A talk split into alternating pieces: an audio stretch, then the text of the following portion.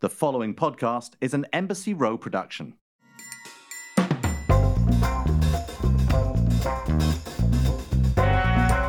Hi, everybody. It's Nigel Barker in New York, in Woodstock, no less. And I am speaking to my co host all the way over in England, in Oxford, Tom Astor. Tom, how are you, mate?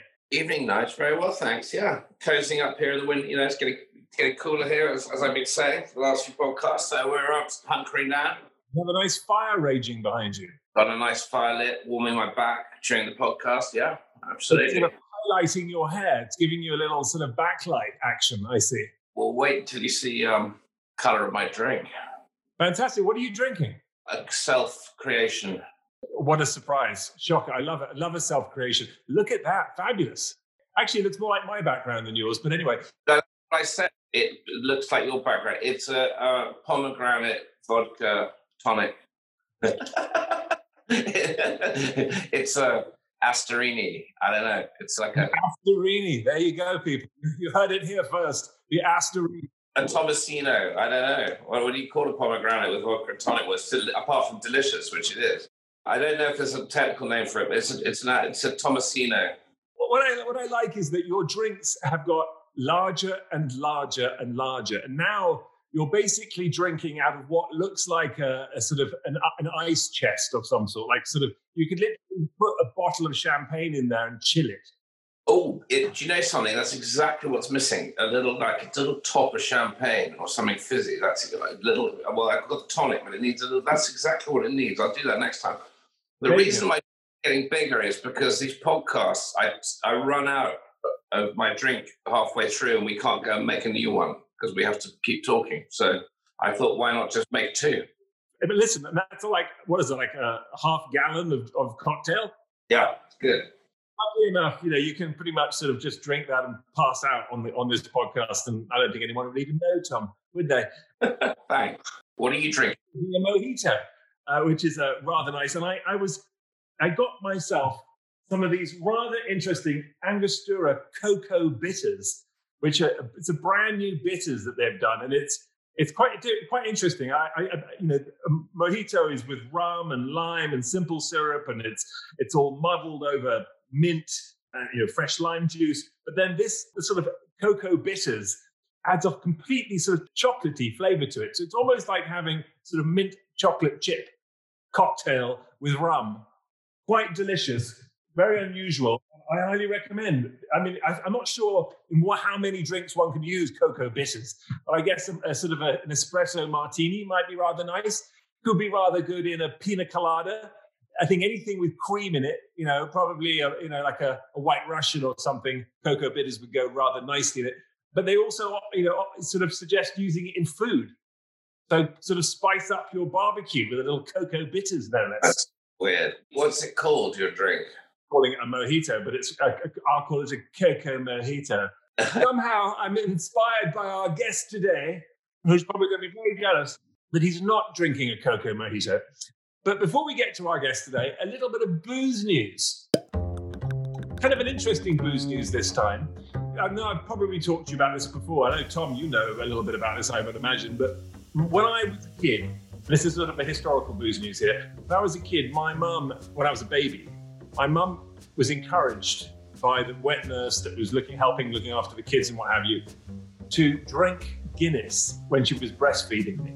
That it would help me have, you know, enough sustenance, would make sure that the milk was rich enough and full enough and all that kind of kind of thing that is probably completely outrageous these days. You'd never recommend to a, a you know a breastfeeding woman to drink an alcoholic beverage, but back then, and certainly it's it's a well-known thing that you know women would drink Guinness when they were breastfeeding to help make the milk more hearty, and it worked. I, I used to be a colicky baby, I had Guinness, and my mama puts it down to the fact that that's why I'm the largest of her children of six. I'm tallest and the biggest and everything else.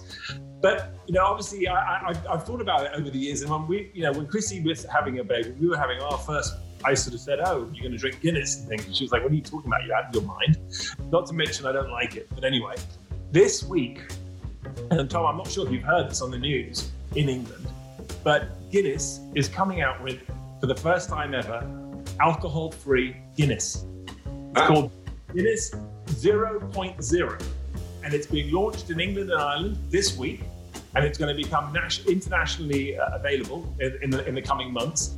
And it is alcohol-free Guinness, which you know, as soon as I heard that, I immediately thought, well, there's an answer to all those breastfeeding mothers out there who have been told about drinking Guinness but don't want to harm the baby with the alcohol.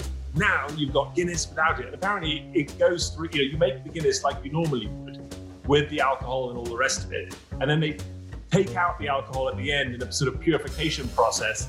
Um, and it, it's identical to regular and it's going to be on tap as well at bars. So how about that? It's kind of an interesting. Well, would anyone drink it? I would try it. Apparently, people crave Guinness, uh, even you know. And I guess there's this whole movement of people because you know you've got people who just don't drink, right? And then you have people who obviously drink, and, and then people who who are sort of the in between. They're the sort of alcohol curious. They think they call them, and they're the people who you know like the flavour of alcohol, but are an alcoholic drinks, but don't like the alcohol itself, right? So you know, I think there's this there's this wave of people that are trying to get into alcohol. It's, it's almost like it's a sort of a stepping stone, or it's a try this flavor. Do you like the flavor? Because I would argue, and you probably would too, it's not just the alcohol content which is addictive. It's you know you get into all the tastes and the flavors, and you enjoy a drink. You enjoy the flavor. If you could have the flavor without the buzz, would you still drink it? Is the question? No, absolutely not. It's ridiculous. if you were asking me that question, well, do you want to hear my business? Oh, you got some business. I'd love to hear a bit of Ask business. I do have. I have some quite funny business. My when I lived in London, my local pub was this pub called the Nag's Head in Kinnerton Street, and as you went in, the bar is at knee height, and the and, and where the barman stand is very old pub, and the barman sort of is standing. Basically, you sit at the bar at a very low. The bar is incredibly low. It's a very small pub, and there's a guy in there that is an ex services ex army guy in there called Kevin, who's run it for years, and he's incredibly. He, he's a redhead, and he's incredibly sort of cantankerous. And you know, if you know him, you're all right. But if you're a stranger and you just happen to be a tourist and you've read up, you know, the Nag's Head, Kinnerton Street, it's been voted the worst pub in London. um, and the reason it's the worst pub in London is because it's been reviewed by a bunch of people, tourists who've gone in there who don't know Kevin. And Kevin, Kevin is probably one of the rudest people I've ever met.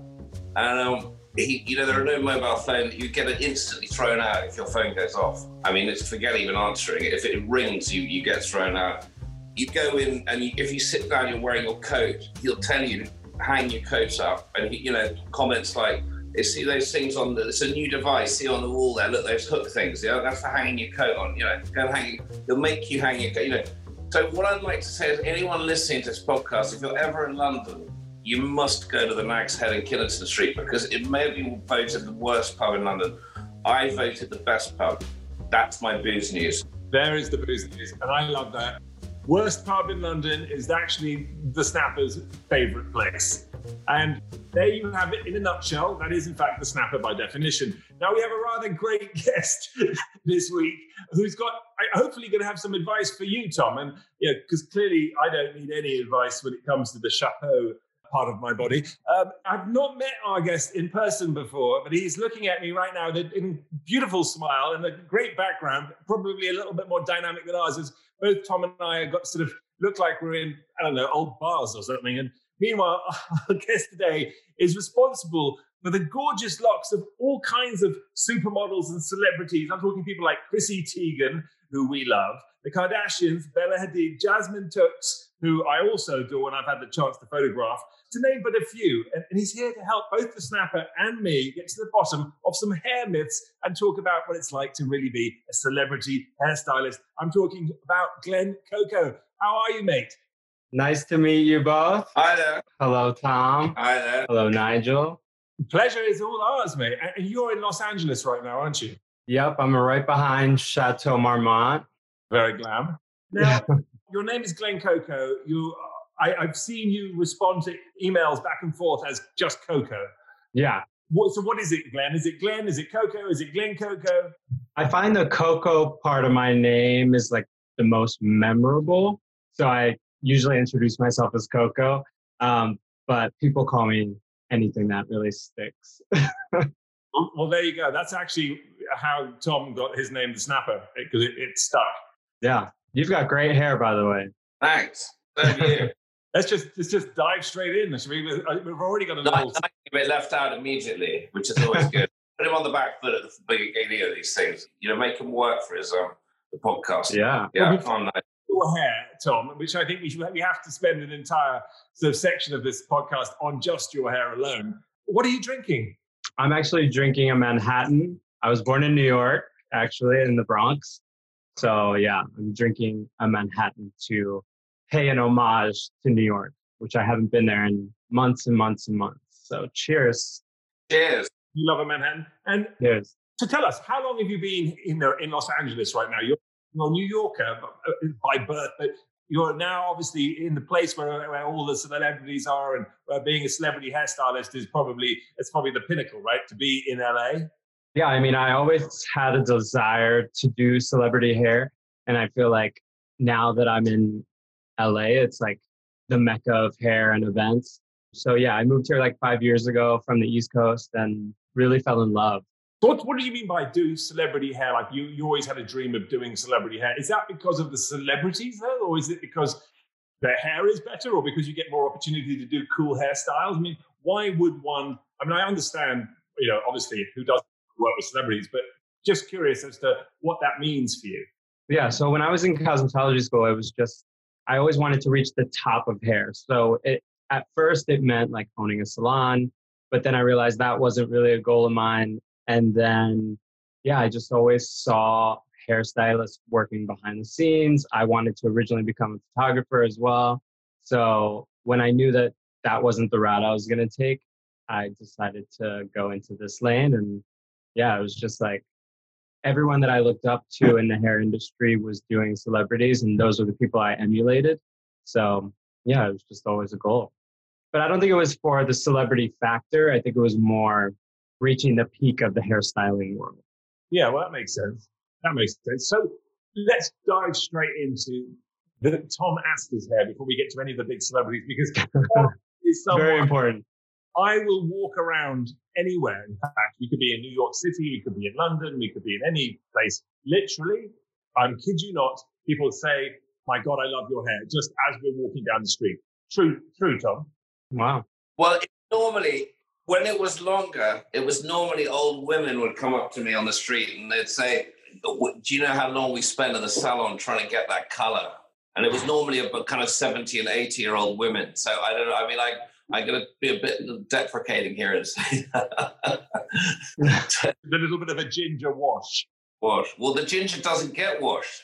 That's what I heard. I heard you never washed your hair. No, I do. I rinse. I mean, I rinse it, you know, every week, a few times a week, and in cold, running cold water. But I don't ever put. I, I well, I know I did about seven years ago. I just stopped putting shampoo. I just couldn't be bothered.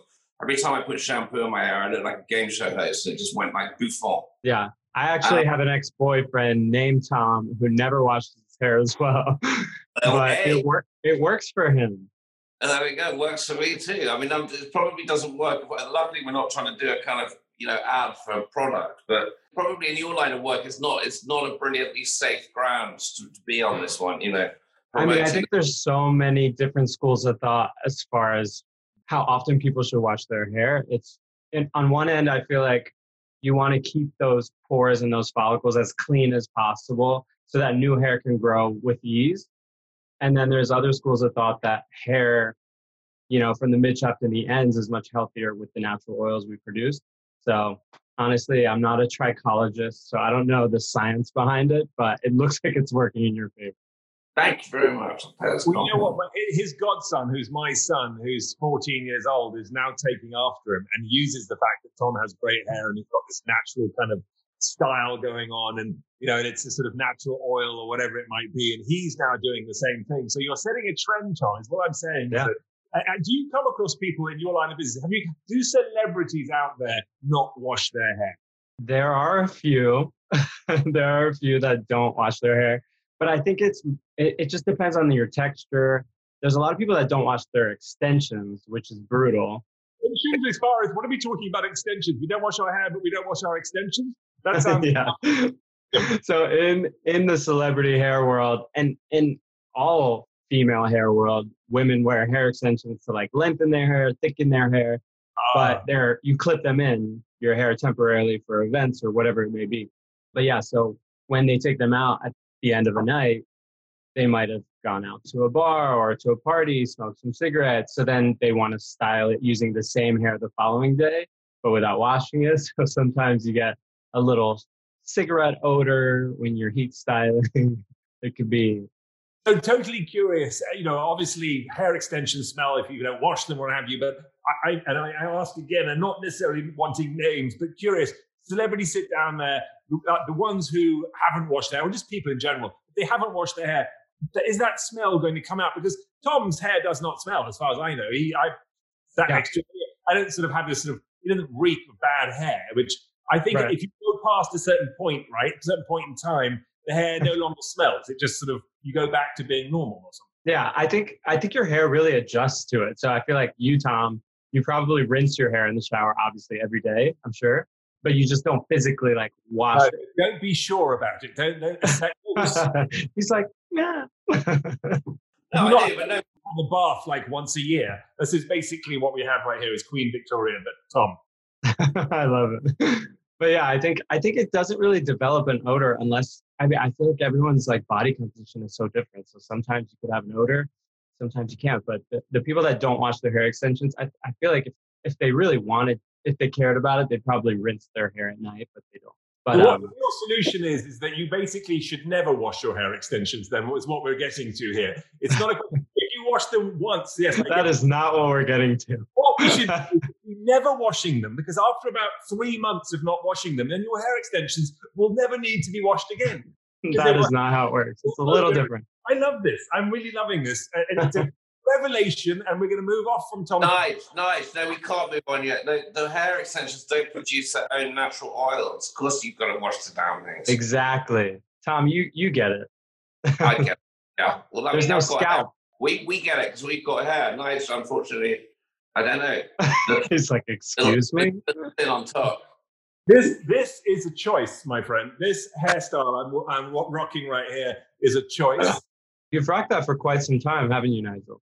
I grew my hair back um, on top model at one point, and, and it was my daughter Jasmine who actually said to me, "Dada, no hair," was her first sentence she ever said, and I was like, "No, no, no, Jazzy, Dada has hair," and I, I promptly grew my hair back, and actually it was Tyra Banks who shaved it live on air, much to everyone's amusement. Because apparently I wasn't on brand, and other than that, I've had a shaved head for the past fifteen odd years, and uh, you know I just wanted to jump ahead of you know my dad lost his hair early my brothers lost their hair early and i thought i better shave my head and then no one will know little did i know that actually i wasn't going to have good hair.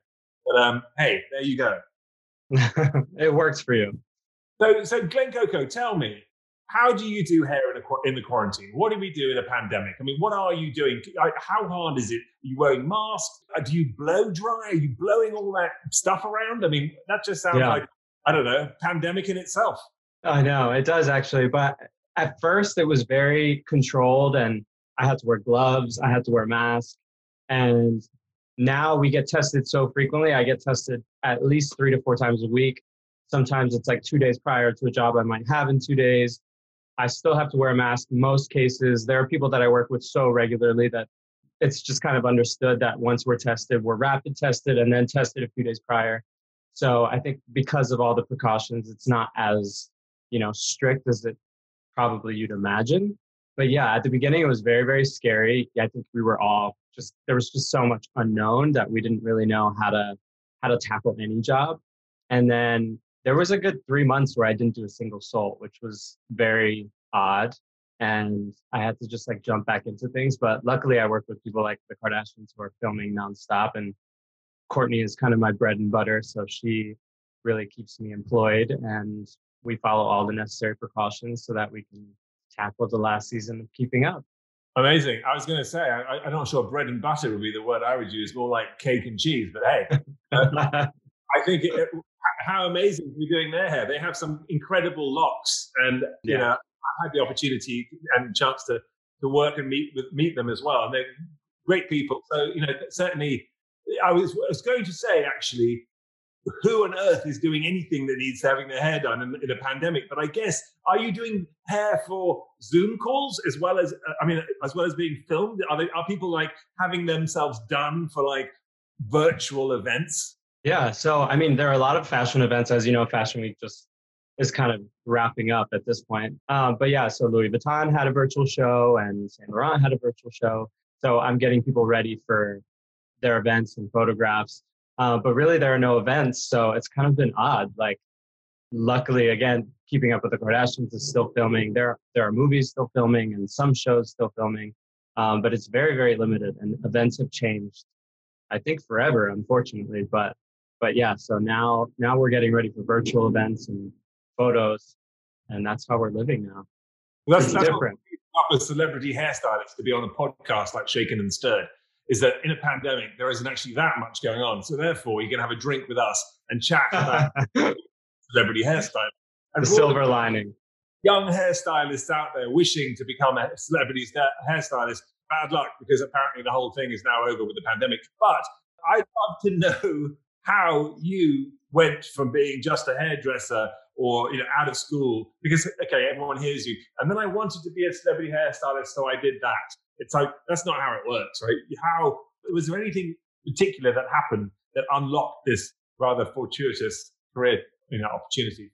Yeah, so I actually entered the hair world like during the last economical depression that we had in 2008 and I was kind of like on the hunt for a job and really was like looking for things that were recession proof. Like at the very beginning that was that was my goal in 2008 and I had walked into the salon to apply to be like a front desk person. And I was so inspired by how busy the salon was in the middle of like a financial crisis. And I was just like, I just had like an epiphany that like people during all times when they're struggling, they always need to look good. Whether it's like whether you're looking for a job or you don't have a job, you need to still look good for the uh, interviews you're going on. So for me, that was just like a wake up call that hair is kind of recession proof. So that's how I initially got into it. And I spent like six years in the salon, visited LA, did my first fashion show at Chateau Marmont, which is right behind me. And I was just like so inspired by the life. I remember looking down at the event and I remember seeing Diane von Furstenberg and Anna Wintour and Kim Kardashian and Kanye West and Teigen and John Legend in that same room. And I was just like so fascinated that this city kind of breeds all of those people. So I actually DM'd a bunch of oh, different. They get carried away with yourself. Chrissy Teigen and John Legend lived in New York before they became big. So again, that is true. LA can't sort of claim.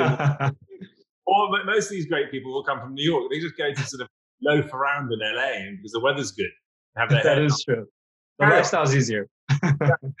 but yeah, so then I was just inspired by the lifestyle, and then I DM'd a bunch of celebrity hairstylists, like just begging to assist anyone and luckily, I got in touch with uh, Cesar Ramirez, who did Demi Lovato and Ciara and a bunch of iconic hair or celebrities. And yeah, that's how I got my foot in the door. And I mean, you say you begged them, I mean, look, Tom begged to be on this show, and I, you know, mentioned, but uh, I felt sorry. for He's, he's like, no, I didn't. Trying to get out of it for ages, but he won't let. Can't do it on his own. Yeah, no, exactly. He started off by ironing my shirts, uh, and that's how he, he, you know, he made it in. He was a very good valet. He actually makes a good gin and tonic. But what did you have to do? Did you to audition to be for these hairstylists? What did you have to show them that what you could do, or is it just the fact that you're incredibly good looking? I mean, come on, it must be something else. Thank you. That is very nice of you. Unfortunately, that doesn't carry your career. Uh, skill does.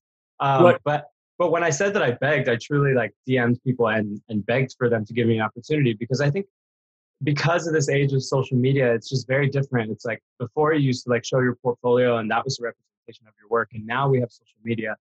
So that was my portfolio in a sense.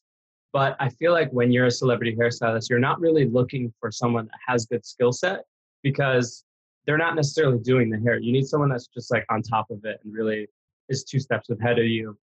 And for me, everyone that I DM'd would read my DM and, and then not reply and luckily, I got a job that was doing backup dancers for a Demi Lovato music video. And I went up to Cesar in person and I was just like, hey, I DM'd you and you you left me on read and I want to work for you. And he was just like, oh, like, what do you do? And I was just like, I did all the backup dancers and and I want to step into the celebrity world, but I don't know, I know nothing about it. And he was just like, well, assist me tomorrow. If you want to do this, you have to do it full time. And then I was just like, fine, I'll, I'll assist you tomorrow. And that's how it kind of unfolded.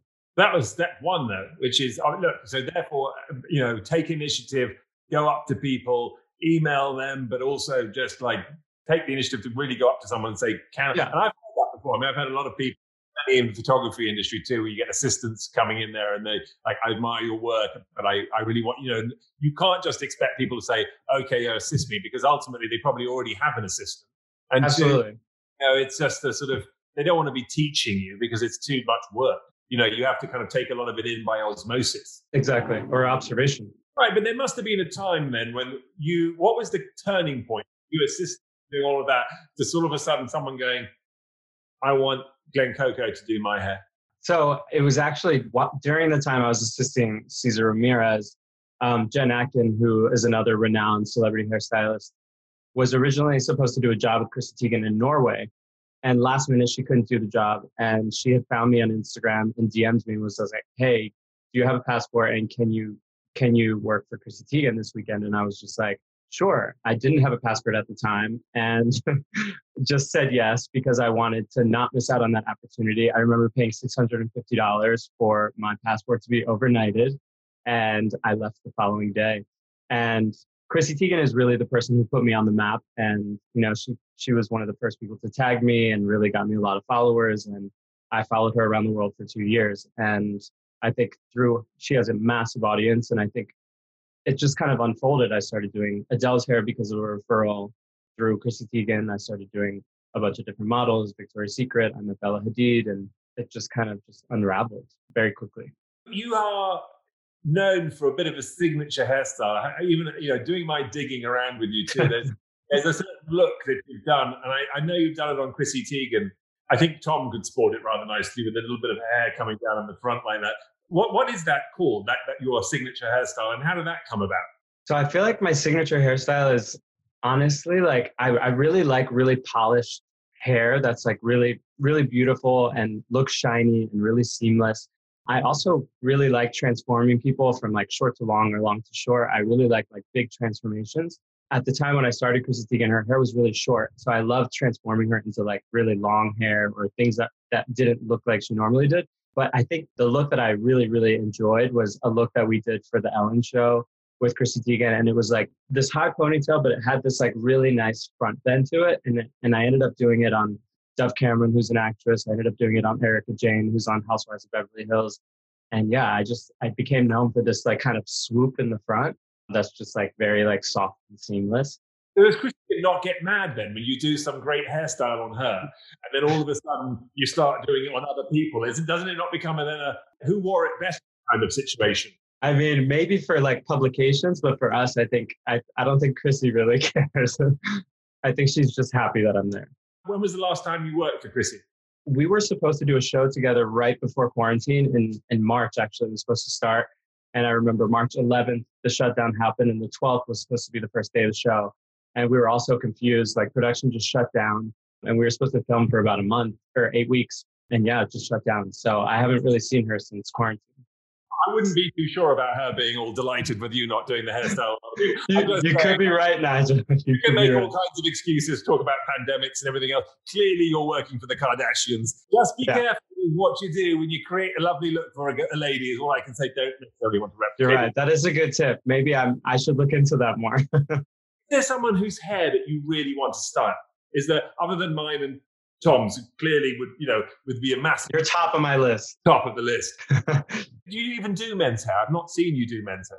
Yeah, so I don't really post about the men's hair that I do, but men's hair is probably like 10% of my clientele, but it's it's not really something I like post about or or advertise. I feel like men usually need makeup and hair because they like to just like combine it and have one person if they're going to be on camera. Um, but I cut a lot of men's hair, but I don't really like post about it. But every year I like to compile a list of like my goals for that year this year was a little shattered because of the pandemic, but but every year I create a vision board and board, and every year I create a list of everyone that I want to work with. And there's a lot of people on my list for 2020, but I feel like I have to boot that to 2021. But I think top of my list is really Selena Gomez, and I think she's just someone who's just like has such good energy and really beautiful hair, and I just would love to work with her. I think she's like top of my list. But I also have like Jennifer Lawrence on there, and Jessica Biel, and Cate Blanchett, and I honestly have like 80 people on my list. So, oh, like Tom has that same list. Actually, the Snapper has a list with about. What's so fun is normally at this point, Nigel would like to segue in a little bit about, oh yeah, yeah, I shot her, yeah, yeah, I shot her. But actually, your list is really making Nigel sort of, you know, he's he can't come in on any of this. I mean, you, you know, you are really this is. I think Nigel is being humble. I think No, not, not, we all know the work he's done.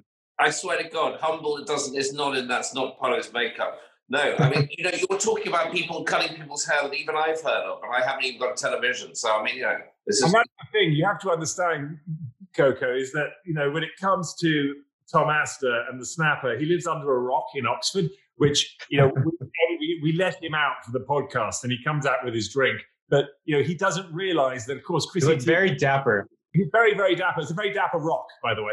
But you know, he doesn't realize that Chrissy Teigen's career is really because of what you know. When I photographed her, and I kind of You put her on the map, not John Legend. all it, it all comes around. It all comes around. I mean, you know, Chrissy would agree with me, wouldn't you, Chrissy? I mean, I gotta say, Nigel, you were. I've been watching America's Next Top Model since I was probably 14, and yeah, I remember seeing your face very, very early on. So I was very excited to do this podcast. Well, there you go. You see, see, Tom. Thank you, thank you. I think we could probably just end it there, couldn't we? Really? Tom, I don't think if, I don't think we're helping his humility, but no. Do you know but it the is great- worth mentioning. the great thing about that is, and we've said this before on the podcast, the great thing about that is you're probably the youngest person to have ever said that.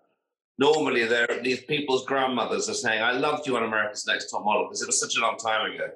It wasn't that long ago. Hang on, hang on, stop it, stop it. It was. Yeah, Thank you. But I want to get a little deeper. Let's get deeper on the hair subject. I, I, you know, we don't have experts that often on the show. We have a lot of people who are celebrities and rock stars and you know what have you. But you're someone who's really an expert, and obviously you can talk about anything. I get that, but I would love to know because I do think that hair, as is fashion, sometimes people say, "Oh, come on, it's frivolous," or it's you know, it's it's not that important, or like why you know why you making such a big deal about it. And obviously, the fashion industry is a multi-billion-dollar business, employs literally tens of hundreds of thousands of people, certainly all around the world. Every day, people wake up, they make a fashion statement saying whatever they whatever it might be. It's even if they decide to dress down or you know put on slacks, whatever, or they put a suit on, they're saying something about who they are, what they're trying to do, what they're trying to achieve, how they want to be perceived. But there, you cannot get away that hair is incredibly important to that look and that feel. And in fact, as a photographer, if there is one thing that can ruin a photo, it's the hair. Yeah. You know, and I would say that the most important person on the set, other than the photographer taking the picture, is probably the hairstylist because I can change makeup and retouching, but it is very hard to change hair. So tell me from your perspective, why do you think hair is so important? First of all, thank you for saying that it is the most important on set because I agree. I think everything can kind of be like adjusted and filtered and edited to be great, but hair is just one of those things you really can't edit. You can make it a little bit darker, you can make it flatten a little bit, but you really can't take that hair that's in your face and completely edit it out. But I think hair is so important because first of all, it's, I think it's a it's something that gives women and men confidence. It's something that is constantly on your face. It frames the face and i think it's just a confidence booster when it's when it's right. And when it's wrong i think it can change your mood completely. I remember one of the first celebrities i worked with was diane guerrero who's was on orange is the new black. And there was a hairstylist on set and none of the hair looks she was feeling confident in and they like the makeup artist emergency like hit me up and was like we need someone on set right now to replace the hairstylist that's already on set. So i ran there and got there in 20 minutes and completely changed her hair and it changed the mood of the shoot, changed the whole the whole shoot to, to make her feel confident again. So I think what it comes down to is just like really personal confidence and and making sure that it just the person just feels great. Because I think they have so much other things to focus on that when hair is a distraction, it takes away from what they actually need to do with their work. I've seen that myself firsthand, that actually, and, and I uh, 100% agree. I think it's what's very interesting about hair is the how people perceive you. You, talk about confidence, right? And, and I know that, for example, I didn't want. I used to have long hair when I, I when I was a model back in the late eighties, early nineties, and stuff like that. I used to have longish, wavy hair, and I used to kind of. It was a part of my part of me. I felt like you know, like very much like my hair was important to the way I looked or the way I felt and and everything. And and I remember when I very first thought of shaving it off, it was a sort of a, almost a monastic experience. It was uh, Uh, like my DNA, that my you know any evidence of my life, whatever I'd done was being shed. It was this yeah. sort of you know, this kind of cleanse almost, and it's become a, an eternal cleanse ever since now, a weekly cleanse. Because now once you get a taste of the cleanse, now I'm like any evidence for anything I've done in this past week, let me get rid of it and shave it off. But you know, if you look at sort of historically, I mean going back to sort of biblical times, you know, hair has played this incredible story in legends and in myths. And, and I'm talking about people like Samson, you know, who was incredibly strong until he had his hair cut off. Medusa, who had hair of snakes that could turn you into stone. Rapunzel, who had incredibly long hair that was was a sort of symbol of femininity. Do you see that when you're dealing with people? Do how are people reacting to hairstyles as far as you know do you see out there? Do you feel that people are that emotional about their hair? Yeah. I mean i think all of that really still exists. Hair is so emotional and and such an atta- attachment that we have. I think men are attached to their hair just as much as women are. And i think there's something about length that people feel is luxurious you know because first of all it takes so much time to grow out your hair. People don't have the time to grow out their hair. And i think in LA and, and, and any industry that's very visible, you're constantly getting your hair colored. When and color leads to breakage, breakage, you know, obviously like makes your hair shorter. So I think people see length and see hair as as a luxurious feeling. And anytime they're doing any type of like transformation, it's like it's a big feeling you have when you completely cut off your hair. It's a it's a feeling you get. It's not just something that's on you. It's not it's not an accessory. It's it's it's a feeling history itself shows that hair is a symbol of femininity. And during the Civil War, when women went to battle, hundreds of women soldiers disguised themselves as men by cutting off their hair, eventually even being imprisoned upon discovery. After the Battle of France in 1940, French women's heads were shaved as punishment for their sexual relationships with German soldiers, even. When it comes to things like this, you hear things like this, and you're like, you know, you, you realize that the, taking someone's hair away again, going back to how emotional it is, it's sort of like that thing where you, if you're imprisoned or you're in, you're, you go to jail, the first thing you often see in a movie is that the person having their head shaved. Natalie Portman, iconic scene. Right? It's like a sort of an iconic kind of thing about somehow you're stripping the person of, of something very important to them. Yeah. You know, to talk about that, how do you feel? Is that yeah. something you feel about about hair? Is that is, is you, you, see it in movies? You see it, it's, it's, and it's historical. I mean, this is a, yeah. right yeah i think people people just really have an attachment to their hair and it becomes part of their personality. You know it's your identity. That's why people color their hair and change it up all the time because it's like it becomes a part of your style your personal style.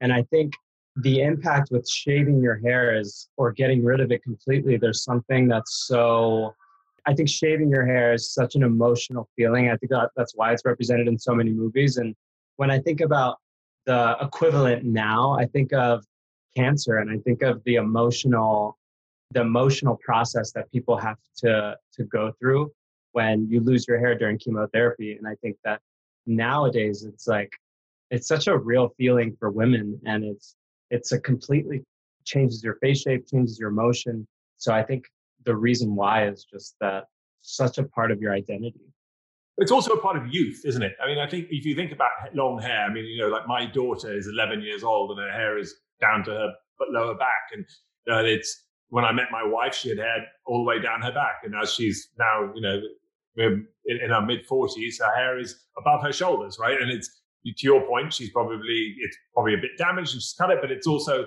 the sort of functionality of if you're a working, busy person, then you want sort of working hair. Then having it down to your butt does, isn't is sort of helpful because it's likely to get in your way, right? So there's something yeah. about there's something about luxury when you don't have to work, therefore you can have it really long. Exactly. Right? but let's hit fashion for a moment because there are iconic hairstyles through the era eras of fashion. but it, they're more than just iconic because they would look good. They have a reason behind so many of them. There was a, you know, they, they speak to the times, they speak to the era. And if you think of someone like a Twiggy, for example, emerging after the 1950s when the ideal woman in the 1950s was a very specific type of look and feel. It was this hourglass figure, you know, it was perfectly kept. This was post war, right? So after the Second World War, people were looking for this perfection because they had endured the war and it was so hard on them that women all of a sudden, you know, were going through this sort of idea of perfection. And that had its own knee jerk reaction where the 60s comes along, Twiggy comes along, and it's like, you know what? A woman doesn't have to have an hourglass figure. A woman doesn't have to have perfect hair. And, you know, and then she's known for having that pixie cut and that boyish little cut, but it was almost a, a shout of freedom, wasn't it? It was a I liberation. Can, it was liberation, right? So, uh, do you still see that now? I mean, people do people come and look at you and say, you know, do, they want something that they, you're going to give them an emotional change, and they feel powerful when they have a haircut. Yeah, I honestly feel like in the Twiggy era, it was the it was the Vidal Sassoon cut that became so iconic. It was that short pixie cut that actually made women feel more feminine. And I think it was because makeup was so prevalent during that time. You know, I think when Twiggy had that haircut, she also had iconic makeup that went along with it. And I think that holds true for that whole era. Like if you look at any makeup that that correlates with the, that short pixie cut, the makeup was so feminine to bring out the features of women with a shorter haircut. And I think nowadays, I've definitely found that to be present in salon life because I think you get more transformations in salon, especially when people do a transformational color, they want a transformational cut to go along with it. I think when it comes to styling, like for red carpets or events or photo shoots, I think people do less of that transformation because they want to feel more like themselves because there's so many, they are characters in the portrayal of film or whatever they're doing outside of that. So when they hit the carpet, they want to feel like almost the most natural version of themselves that's like refined and and I think that's that's kind of what appealed to me about celebrity hair is like I wanted to bring out the natural essence of whoever they are. I want to bring out your natural features. And I think the first thing I look at when I'm doing a celebrity is their face shape. And I'm, I'm, I'm trying to find the feature that I want to accent or highlight, whether it's the eyes or the cheekbones or you know, I want to part it in a certain way or draw attention to a certain area. Does that yeah. depend on the plastic surgery? It certainly does. the, uh, the artificial cheek, the artificial filler. you know, I mean, joking aside, but you know, when you talk about natural and you talk about celebrity and you talk about red carpet, something sort of doesn't quite jive there. When I'm, I'm listening to that, I'm like, wait a second. Last time I looked at a sort of a red carpet with celebrities going down it, was not thinking to myself, well, how natural they all look and how, you know. yeah. Well, I think there's definitely different calibers of, of celebrity. I think like when you think of pop stars, that's definitely not like natural. I think they want to look like the most like elevated star version of themselves. But I think when you think of like an actor, like an A-list actor that's like, let's say like a Jennifer Aniston or or like a, I hate to compare them, but um, Angelina Jolie, that's like, you know, they're still they're iconic A-list actors. And if you look at how they present themselves on the carpet, it's the most refined version of themselves. And I, I think that are categories of celebrity. And it's not easy to do that natural look, though, is it? I mean, that's the thing. People often think, like, now I, we get this a lot on, on photo shoots as well, on sets, where you know people will, will, will, want to be as natural as possible, but they'll then sit in the makeup chair for like you know an hour or two, you know, and, and having their makeup done to look natural, right? So it's yeah. we call it snatchural. So it's like you're still snatched, but it looks natural. and sometimes that means like I, there's this technique that we do that we braid right behind the eyes and pull it back so that it literally like pulls your eyes up and gives you a version of a facelift. So it's like, yeah, everyone wants to look natural, but they're willing to take the time to get there. You mentioned earlier that you know that you on your Instagram, for example, that you post women's hair. Really, you don't do men.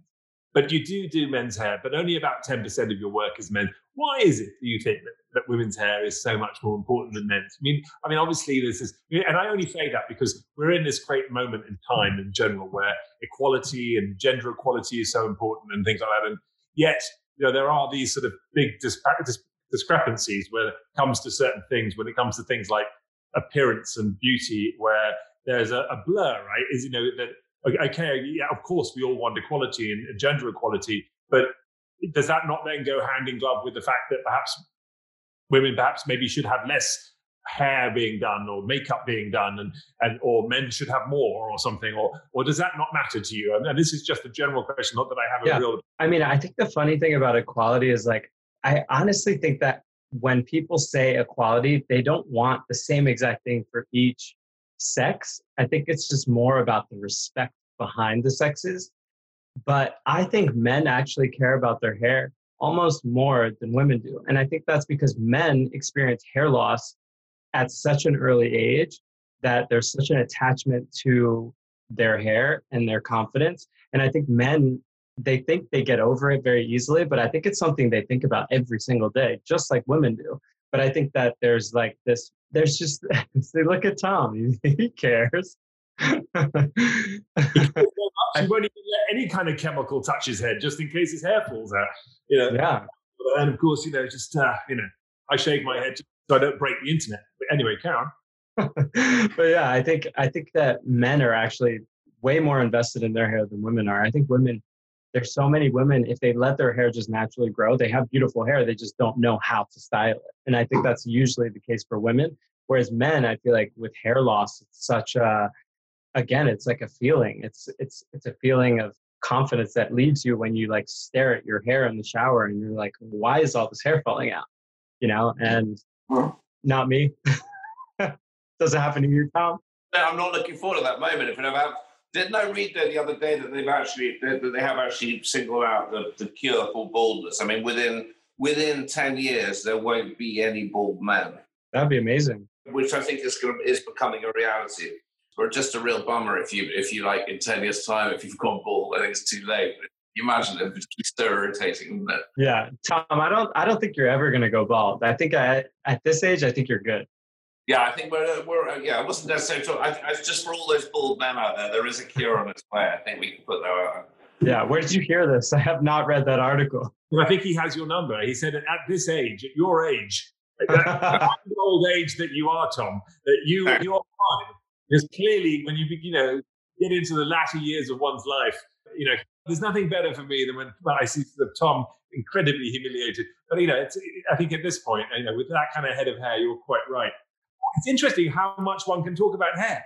We actually had a guest on the other day who we asked him what his worst thing in the world was, what his pet peeve was, what the, the one thing that really gets his goat. He responded that removing his wife's hair out of the, the shower and pulling it out, and, and it, that was the most disgusting thing in the world. of his whole life, that's what he cared That about. is the worst job for him that there is. You know, we deal with hair in many, many ways. We deal with it from shaving ourselves to removing, to having it styled, to it makes us feel stronger, it makes us feel younger, it makes us feel powerful. There are religious reasons, things behind hair too, right? So you've got literally monks shaving their head, and you've got you know other people, whether it's uh, Orthodox Jews who have very specific looks and curls and and all the rest of it. it it's a very symbolic as thing, hair, right? And Yeah. Do you see that? I mean, as far as the sort of symbolism of hair, when you're creating a new look, when you're how tell us about the process. Okay, you created a certain look for Chrissy Teigen, you repeated it on a few people. Was that something that you just did on her head at that time, or do you design it and think about it, dream about it? Does it come? To, is it inspirational? The amount of sleep that I've lost over a hairstyle the night before something epic is very sad to me.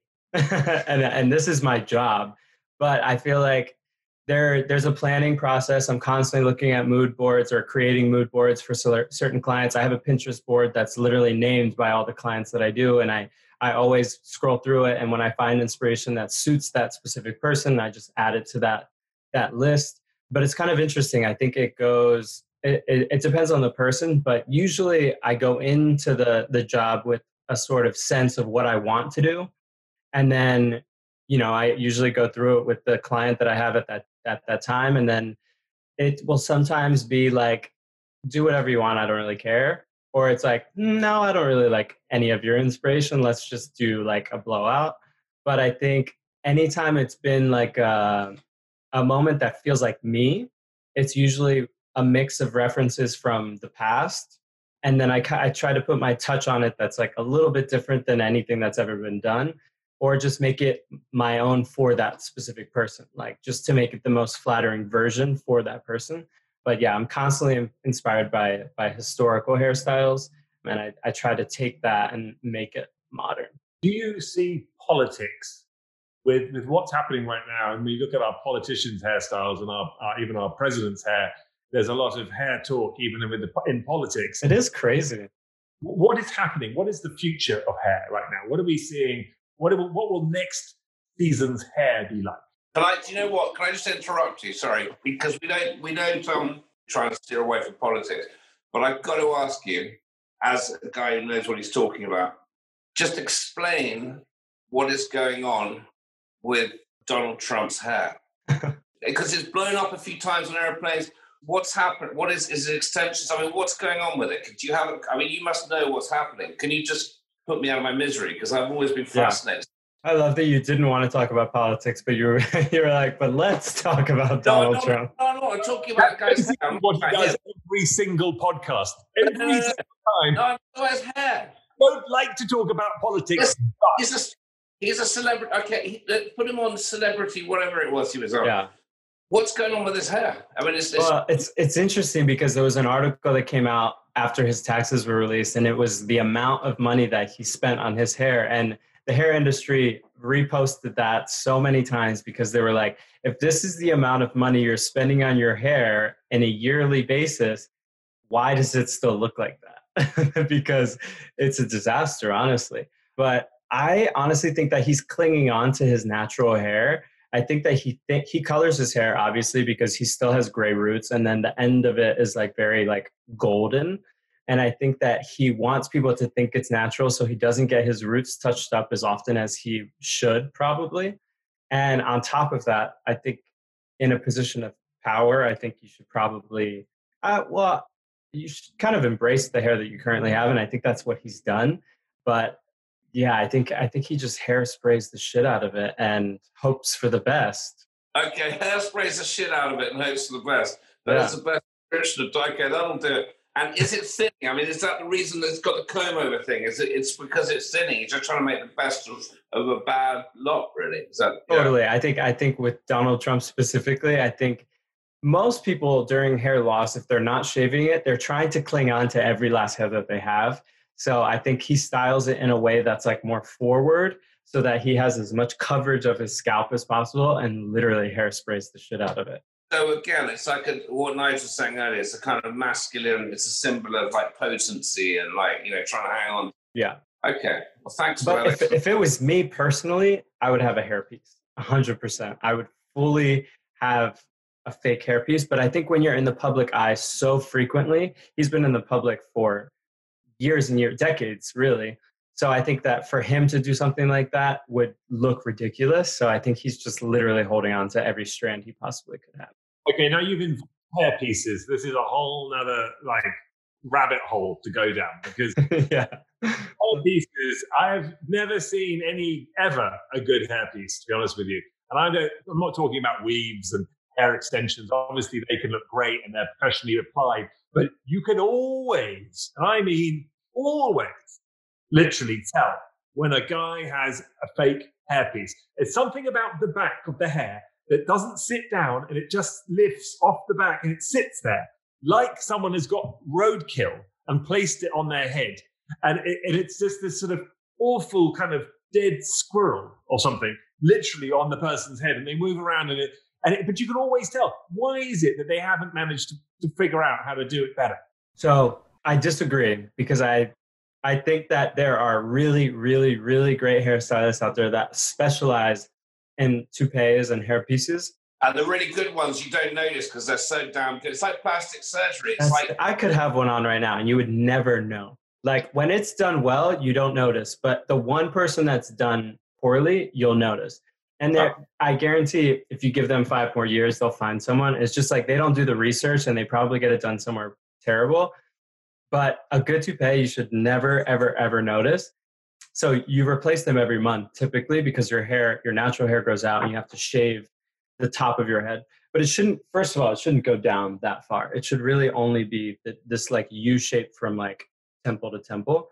But yeah, I, this might be too much for this podcast, but I was hooking up with a person who was in Bali and it, it was getting towards the last I, I, don't know if it's a month or three months that you have to replace it, but it was getting towards the last few weeks that they probably needed to be replaced. And I clocked it and I was just like, I can see that you have hairpiece, but it's incredible. Like the color match was perfect. It, it looked perfect. And I was fascinated by how good it was. And then it got me into this hole of looking up people in every city.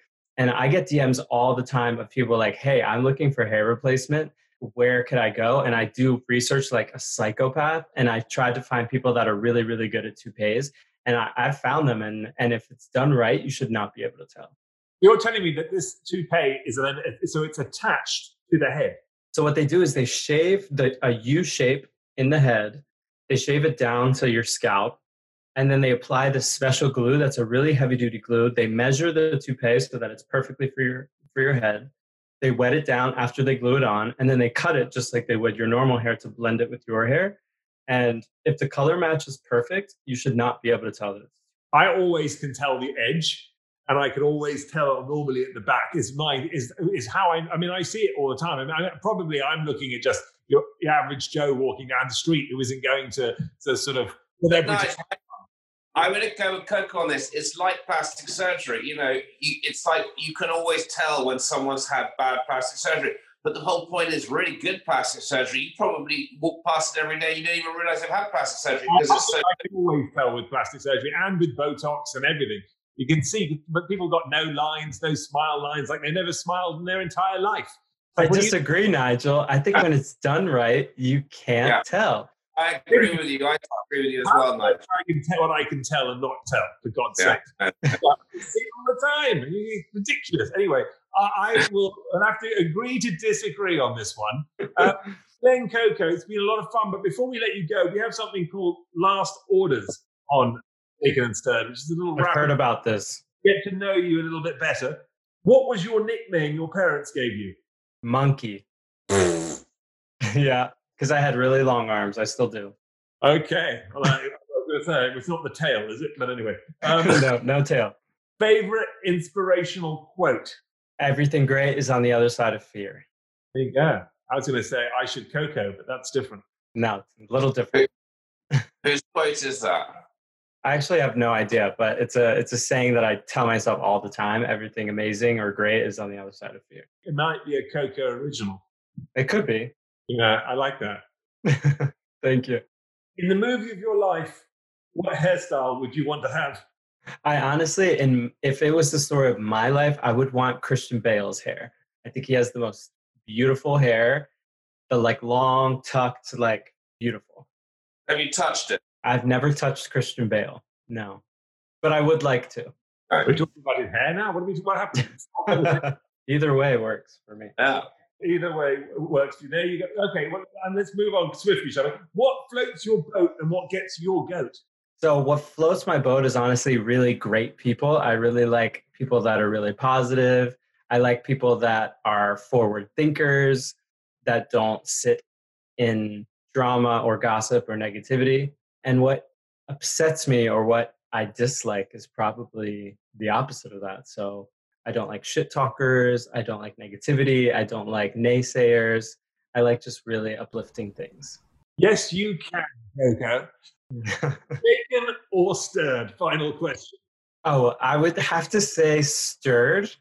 That's like sounds like you mean slurred. Not, not slurred wasn't an option. Was English. I like gentle, gentle movements.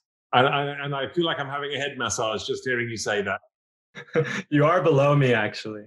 How does one locate Glen Coco? How does one, do you have to be a celebrity to have Glen Coco do your hair? You do not, but it, you just have to pay a premium price. Hey, people. He's on Instagram, Glen Coco Hair. Is that what it is, Glen Coco? So it's Glen Coco for hair on Instagram, but it's going to be changing soon probably. But you can find me on Twitter at the real Glen Coco. There are a lot of Glen Coco fakes out there. Do not be confused. This is the only one. And quite frankly, if you walk out looking like you have a ferret on your head, you found the wrong Glen Coco. Exactly. Our pleasure. Thank you for shaking, for stirring, and for slurring. We really, really you're the best. When I come to LA next, you can have a go with this barnet of mine. I can't wait. Pleasure meeting you both. Thank you for having me on. Thank you very much for listening. That is Shaken and Stirred. We will be back next week with another podcast and another fantastic guest. And uh, stay safe. See ya.